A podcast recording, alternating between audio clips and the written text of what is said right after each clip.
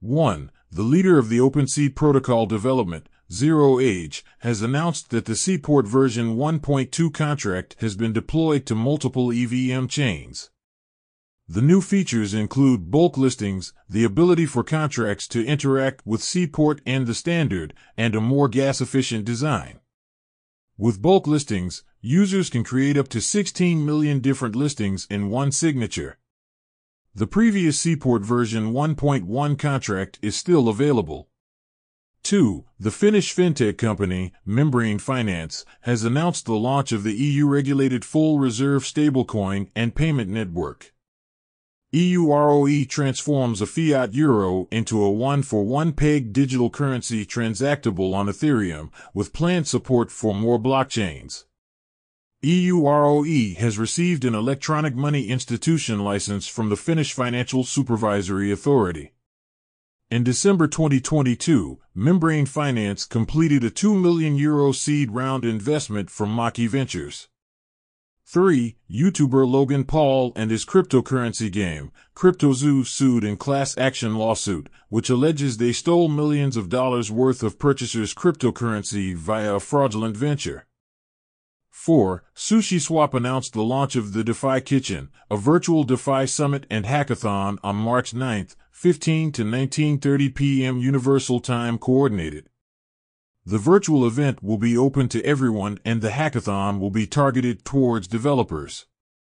SushiSwap has partnered with ETH Dubai to make announcements, hold technical seminars, and set up awards at the end of the event. 5. The Australian government is strengthening its oversight of crypto asset providers to ensure they fulfill their obligations to Australian consumers. The government will also reform its licensing and custody policies for crypto assets and establish a set of obligations and operational standards for providers to ensure proper asset management for customers. Discussions on the design of the regulatory and licensing framework will begin in mid 2023. Additionally, the Australian Securities and Investments Commission is expanding its cryptocurrency team and increasing enforcement measures. The Australian Competition and Consumer Commission is also stepping up efforts to prevent fraud, including scams involving crypto assets. 6. The second largest publicly listed holder of Bitcoin, crypto mining firm Marathon Digital Holdings has offloaded some of its mined Bitcoin since October 2020 for the first time in two years. 7. The Federal Police of Australia have charged nine members of an international money laundering organization and seized assets worth over $106 million. During raids in 13 locations in Sydney, the AFP seized over $29 million worth of cryptocurrencies, 18 luxury watches, 17 designer handbags, at least 46 pieces of luxury jewelry, and four illegal firearms.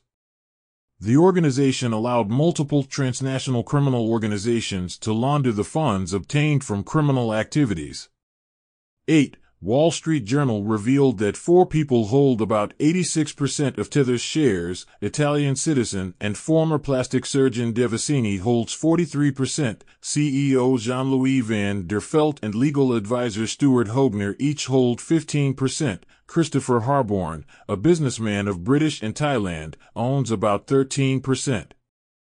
9. The Terra Classic Community Proposal number 11324 REPEG LUNC to UST was approved. The proposal is a signal proposal and the specific operational plan will be executed through the Terra Community Trust 23 guidelines with the final goal of restoring the value lost in the unpegging event of May 2022 and simplifying the LUNC burning process.